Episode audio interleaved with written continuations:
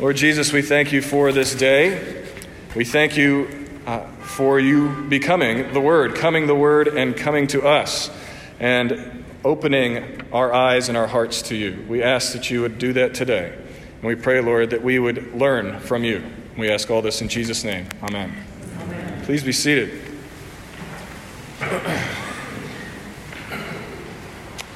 Well, we are in our new series uh, for uh, the beginning of the summer here uh, while we're walking through the Nicene Creed. And as we said last week in the introduction, the goal of this series is to know what we believe and why we believe it. To know what we believe and why we believe it. This was the intention of the Creed itself. It was to combat heresy, all right, to combat false teachings and false beliefs and it was to affirm our core understanding of God as given to us in the Scriptures. That's what our faith is about. That's what the Bible is about. Therefore, it's what the Creed is about. It's about God Himself and what He has done for us. And we learned last week uh, that the main controversy that precipitated the formation of the Nicene Creed was surrounding the person of Jesus. Who exactly was Jesus? There was a lot of disagreement over him, and there still is today. And we shouldn't be surprised by this because Jesus himself told us that he would actually cause division. He made exclusive claims about himself, and the people, all people in existence, have to contend with him one way or another. Isaiah prophesied as much by saying that Jesus would be a stone of offense and a rock of stumbling. And Peter and Paul both pick that up and they echo Isaiah and they explain that he's a stumbling block to the Jews and a rock of offense to the Gentiles. And Jesus himself used this language for himself. He said, The stone that the builders rejected has become the cornerstone. And the one who falls on this stone will be broken to pieces, and when it falls on anyone, it will crush him.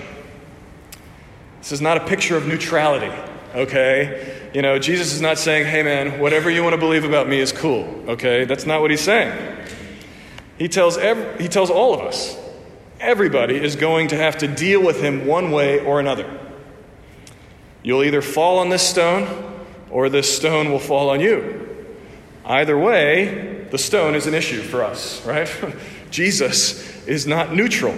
And his claims specifically about his own nature, about his divinity, were not neutral. And that's what we learned last week that the controversy in the church that led to the creed was really about Jesus' divinity. Was he really God? There was a large faction in the church represented by a man named Arius that denied Jesus' divinity. They did not think he was God, but rather had been created by God. They still thought he was very important. They thought he was the most important creation, but he was still a creation nonetheless, in their view. And if you wonder, kind of give you some context on this, Jehovah's Witnesses still hold to this. This is what a Jehovah's Witness will tell you if you go down to the Ravenel Bridge and you're playing in the park and they're sitting there with their display. They're there every, every time I'm there and they want to have a conversation with you, they want to tell you and talk to you about the fact that Jesus was not God. They're Arians in that way. And so the thing that you can do after this series is take them back to the Nicene Creed and say, you know, in the, Nice, the Council of Nicaea in 351, we rejected this whole idea. This has been put to bed. Arian was refuted, Arianism was refuted as a heresy. Jesus is God. That's what our creed affirms. He was not created, rather, He is the Creator. Okay? But before we begin unpacking our section today, the section of the creed we're going to look at today, it's the beginning of uh, the treatment of Jesus, we need to remember a movie from 1990. All right? Obviously, you knew it was coming. Uh, so we need to be, it's a movie that starred two of the biggest stars from the 90s and the early 2000s, and one of them still today Tom Hanks and Meg Ryan. All right? It's not Sleepless in Seattle, and it's not You've Got Mail. You know, these are the ones you're probably thinking of. It's It's way better than those, I think, and it's more significant culturally. And it's Joe versus the volcano. You guys, you remember Joe versus the volcano? If you haven't seen it, that's your homework this week. Go home and watch Joe versus the volcano uh, immediately. But um, the main gist of this movie is that Tom Hanks' character, Joe, the title character, he's recruited by a wealthy industrialist to throw himself into a volcano on a South Pacific island, okay? He wants Joe to be the human sacrifice to appease this angry fire god that lived in the volcano.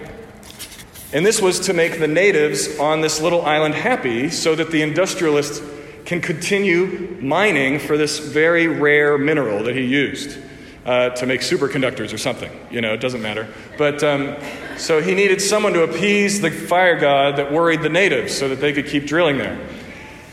And Joe goes along with this crazy plan because he finds out towards the beginning of the movie that he has a rare terminal disease, an incurable disease. It's very convenient.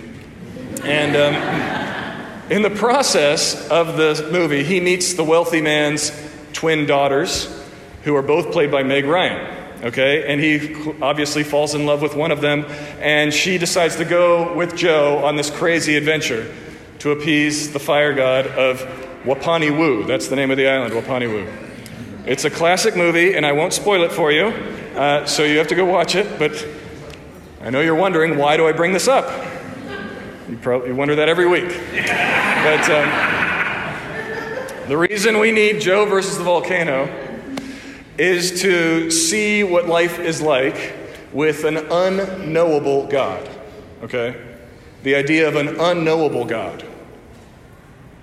It's easy to do what the movie does, which we love to do in our kind of advanced Western culture. You know, we say only primitive types, like natives that live on a southern Pacific island, would worry about such things, would come up with crazy beliefs like there's a fire god that lives in the volcano, and we need to appease this god with human sacrifice, clearly. Um, we like to kind of distance ourselves and say that's just kind of nutty, primitive thinking. But the truth is, we are just like them. We're just like them. We do the exact same thing. It's just that in our culture, usually our gods are not the old natural classics, like, you know, fire gods, or the ocean, or the sun, or what have you. Although, if you know anybody who's really into yoga, if you know anybody who's really into yoga, then you may have heard them talk about going and doing yoga at the crack of dawn down at the Breach Inlet. They're there all the time, I see them. Uh, or, you know, at the summer solstice in New York City, where I used to live, Times Square would fill with yoga people. And they'd all be out on their mats doing yoga at the summer solstice because they were literally worshiping the sun. Oh, it still happens. Anyway, so here you go. In our advanced Western culture, we still go to Times Square and stretch on mats to worship the sun. But either way, um, point being, our gods are usually uh, the kind of more subtle ones. You know, our gods are usually our jobs, or success, or wealth, or power, or popularity and fame. Those are two huge ones now in our, you know, kind of selfie culture that we talked about a few weeks back. Or even people might be your little g gods. On and on. These are the gods we serve. And we're often very willing to sacrifice our lives for them. You know, think about it. We work 15 hour days you know, we work 90 hour weeks. That's, you're sacrificing your life for whatever that is. You're giving up uh, your own time, you know, never taking vacation. Or spending every waking moment on, you know, social media, trying to become an influencer or something. You know, that's the word these days. Do you want to be an influencer? Um, no. Anyhow, um, we are fine with sacrificing ourselves for these things. You know, and we're fine sacrificing relationships for this. We, we, we'll do it with our kids. We'll sacrifice our children to our gods, you know, or at least our relationships with them, where we'll keep them as busy as we are, you know, with after school programs and sports and on and on and on. This message that you've just got to keep working. You've got to be successful at all costs to the point where we barely see each other, you know, but for an hour a day. And we wonder why we're all stressed out and angry and anxious, you know, and depressed.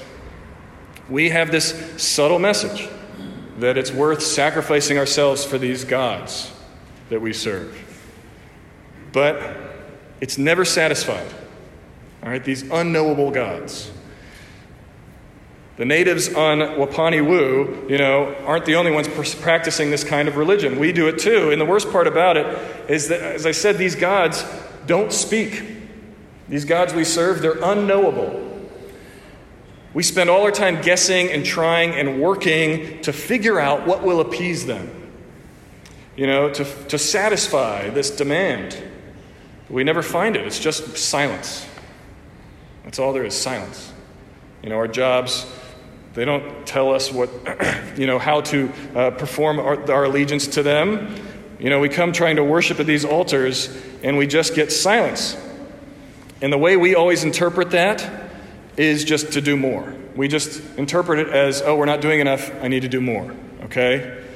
We need to give more, we need to work more, it's the joke from 30 Rock, if you remember 30 Rock. Jack Donaghy, played by Alec Baldwin, one of my favorite characters of all time. All right, so if you haven't watched 30 Rock, that's your other assignment, you know, so watch 30 Rock. But um, in, the, in that show, he is, thinks he's dying of a heart attack, and he's this executive of, you know, the microwave division of NBC, of course. It's hilarious, microwave division. But, um, and he thinks he's dying, and his final words as he's dying to Liz Lemon are, I should have worked more. You know? I mean, it was a perfect illustration of us. He's dying of a heart attack, and he's saying, I should have worked more. Anyhow, this is what our unknowable gods do to us. And this is what makes Jesus so unique. Okay? This is why the creed spends the bulk of its time. If you look at the creed, the vast majority of it, majority of it is about Jesus. It's because Jesus is knowable. We've heard the creed is about God, and it's specifically about the triune God one God in three persons. We talked about that last week God the Father, God the Son, and God the Holy Spirit. And this God of ours wants to be known primarily through God the Son. That's what the scriptures reveal to us, and that's what the, the creed summarizes for us. Jesus said it himself last week in our gospel reading that no one comes to the Father except through him. The disciples needed to hear that because they were wondering how to get to the Father. And he said, Because you have seen the, me, you have seen the Father. And that's true for us too. If we know Jesus, then we know the Almighty God. Jesus is God's full revelation to us. And Paul says this in our Colossians reading today. Paul says Jesus is the image of the invisible God, the firstborn of all creation. And the word translated here, invisible, actually uh, has a fuller meaning. It means unknowable. The God you can't see, the God you think is there, but you don't really know. You know, we try to do it by looking at nature, but we've talked about that. Your understanding of God can be very different if you lived in India just this past week and that cyclone hit your village, your picture of God would be very different from, you know, our picture of God today. He's this loving, you know, benign force of nature. So trying to know God through nature is not going to get you the real picture. Paul tells us that we need Jesus. He is the image of the unknowable God for us. He is the image of the invisible God. That's what Jesus does. He makes God known to us. And Paul calls him the firstborn of creation. And I just said that Jesus wasn't created. That's what the Arians thought. This sounds like it's saying that Jesus was created. They interpret this passage this way. Jehovah's Witnesses would take you to this passage and say, look, he's the firstborn of creation. It's not referring to, his, uh, to where he came from in terms of his uh, existence. It's referring to his position in creation, meaning that he is the heir to God, the only heir, the Son. And that means that he owns everything in creation. That's what firstborn, you know, if you remember the story of Isaac and Jacob, excuse me, Jacob and Esau, sons of Isaac, Esau gives up his birthright to Jacob, and Jacob then becomes the firstborn, functionally. because he gets the inheritance. That's the idea here. Jesus is the one who inherits all in existence because he is God. And it makes sense when you read the rest of, of the context of Colossians. Paul says that all of God's fullness was pleased to dwell in Jesus. He says that by him all things were created in heaven and on earth, visible and invisible. All things were created through him and for him. He is before all things, and all things hold together. So the passage itself refutes any idea that Jesus was created. He is the creator. And Paul wants us to know that God, the fullness of God, dwells in him. And John, in our gospel passage, drives this home as well. If you read John 1, right next to Genesis 1, you will see that they are paralleling each other. John is taking the creation account in, in Genesis and rewriting it through the lens of Jesus Christ. He's showing that Jesus is doing the creating because he's God the Son. He's equal part of the Trinity with the Father and the Spirit. And John refers to him, interestingly, he calls him the Word. And the reason John does this is because he wants us to hear and to see that God is making himself known to us through Jesus. What is a word? It's something you use to communicate to somebody, right? You speak it to someone to hear. And that's what God is doing. He's speaking to us, showing us himself through Jesus Christ. He is the Word. In the beginning was the Word, and the Word was with God, and the Word was God. That's what John is telling us. And if you want to get nerdy, which we will get nerdy for a moment here, uh, the grammar. John even uses grammar to emphasize his point here. I never thought grammar was going to matter at all, right? You remember, you know, learning all your grammar back in whatever grade that was, seventh grade, sixth grade. And here, John is making a point when he's using uh, the imperfect tense as he's referring to the word. And for those of you who remember grammar, the imperfect tense means that it has no beginning and no end. It's always there. It didn't start anywhere and it didn't end anywhere. So John is driving home that Jesus Christ always is. He is God. That's the tense he uses in the verbs, all the way down until he gets to the part where he says the word became flesh. That's where the tense changes and it goes into the past tense, the aorist tense, which means it was a completed work that happened in the past. And he's saying that Jesus was God before he came to earth, and he continued to be God after he came to earth. He is God. So there you go. That's your little nerdy uh, stuff for you. You can pull that out at, at uh, cocktail parties and just wow everybody. Um, John goes on here in this passage to show us that Jesus is actually uh, the fullness of God as well. He uses the same language that Paul uses when Paul says the fullness of God was pleased to dwell in him. John says, uh, We have seen his glory, glory as of the, the only Son from the Father, full of grace and truth. From his fullness we have received grace upon grace.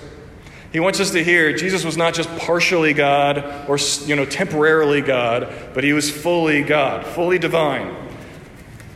And Isaiah does the same thing in our Old Testament passage. Isaiah makes no distinction between the Father and the Son. It's very interesting when we read this passage. When he prophesies about Jesus coming, he says, A child is born to us, to us a son is given. And the government shall be upon his shoulder, and his name shall be called Wonderful Counselor, Mighty God, Everlasting Father, Prince of Peace. He's showing us that he and the Father are one. This is a prophecy about the coming of the Son, and he will have the title of Father as well. In an interesting way, because they are, they are one. They are God. Three in one. And when we look at the imagery of our creed, the language that our creed uses, which, do we have that, Alan? Next slide. There we go. No, you had it?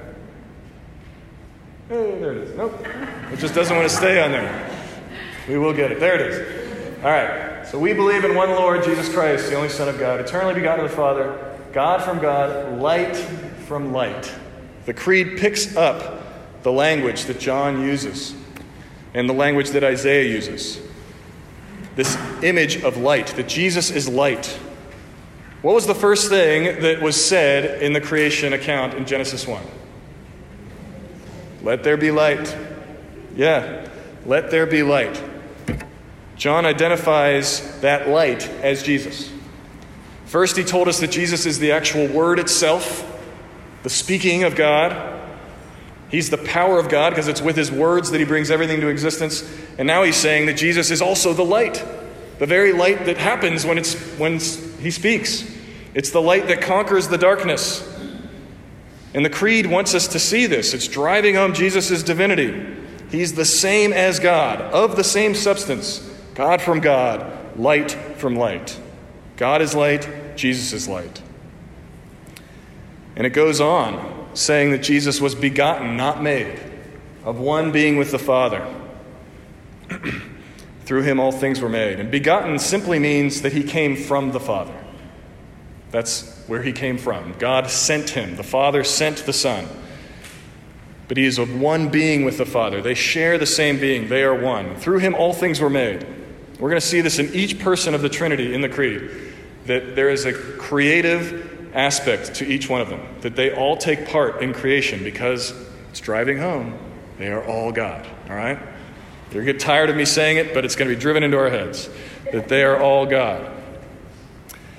And it's clear from our scriptures that we looked at today that the creeds developed from that we believe Jesus is God. And as I said at the beginning, this is very good news for us. We're going to return to Joe in the volcano, okay? This is really good news for us because it means that God is knowable. All right? It shows us, Jesus is showing us who God really is. We're not left with the silence of our false gods. We're not left with the silence, we know, wondering, what do they want? What do they, I don't know. We just got to keep working. We got to work harder. We got to find a new solution. You know, maybe we'll just sacrifice some guy named Joe and that'll shut it up. I don't know. Like this is our this is the way we think. We're not left guessing how to appease an unknowable God. That's really good news. Because God has made himself known to us. He's made himself known. Have you ever been wonder, you know, you ever wondered what's God like or what does he really think? I've asked those questions. Look at Jesus. That's the answer. I mean, that's what the Bible's telling us. If you want to know about God, and you want to know what He's about, and you want to know what He thinks about you, look at Jesus Christ. That's what He's telling us. He's saying, I'm making myself known by coming to you in the Son, the Word and the light. He is the light that conquers all darkness. He is the one that comes and gives us life. And more than that, John says he gives us the right to become children of God.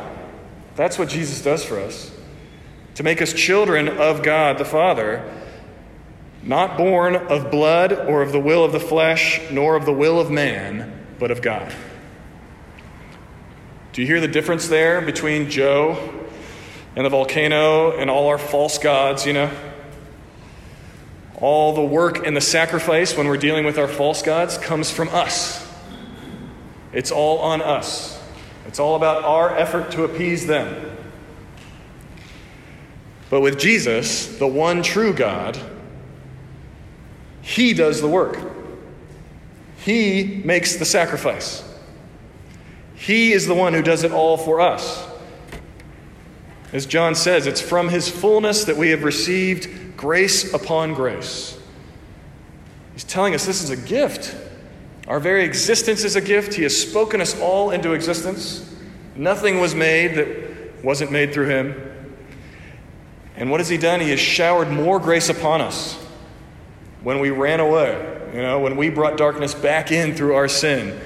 Jesus has just given us more grace. Grace upon grace. He has spoken light. That's why John reiterates everything in John 1. That's the gospel. He goes back to the very beginning and he restates the beginning because he's saying this is a new beginning. Jesus Christ is a new beginning for all of us. That the light has conquered the darkness. It's conquer the darkness of your sin, of your pain, of death, the death that we all face. That that is not going to be the end of us. It's a gift for us. Isaiah says it best, I think, at the end of our reading from the Old Testament. He says, Of the increase of his government and of peace there will be no end. On the throne of David and over his kingdom to establish it and to uphold it with justice and with righteousness from this time forth and forevermore. The zeal of the Lord of hosts will do this.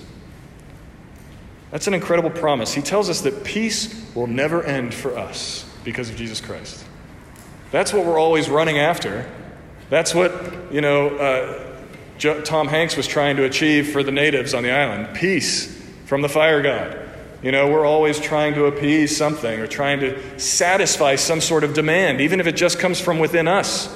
There's this insatiable demand that we never find any peace from because it's all about our effort. Here, the promise is that we are given peace, permanent peace, everlasting peace, because of Jesus Christ. Paul says it too. He says he's won us peace through his blood. That's the incredible news for you and for me today. That we don't do it, He does it for us. Jesus, God the Son, He's the one that makes peace for us, and it never ends.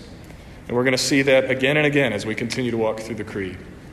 So I encourage you today to look at Him when you are in doubt, when you're afraid, when you're up against something that's too big for you, which every single one of us can relate to. Look to Jesus Christ. He is the full revelation of God for you. He is the one that came and lived for you and died for you and forgave you of all your sins so that you might have peace, so that you might have hope. Look to Jesus. Let's pray. Lord, we thank you for your grace, your grace upon grace. You continue to shower us with more grace every day. Thank you. Thank you that you are the Word, that you are the light, that you are God. You are the one who reveals the triune God to us. Thank you. We thank you that you have done everything for us, that you have brought peace through your blood.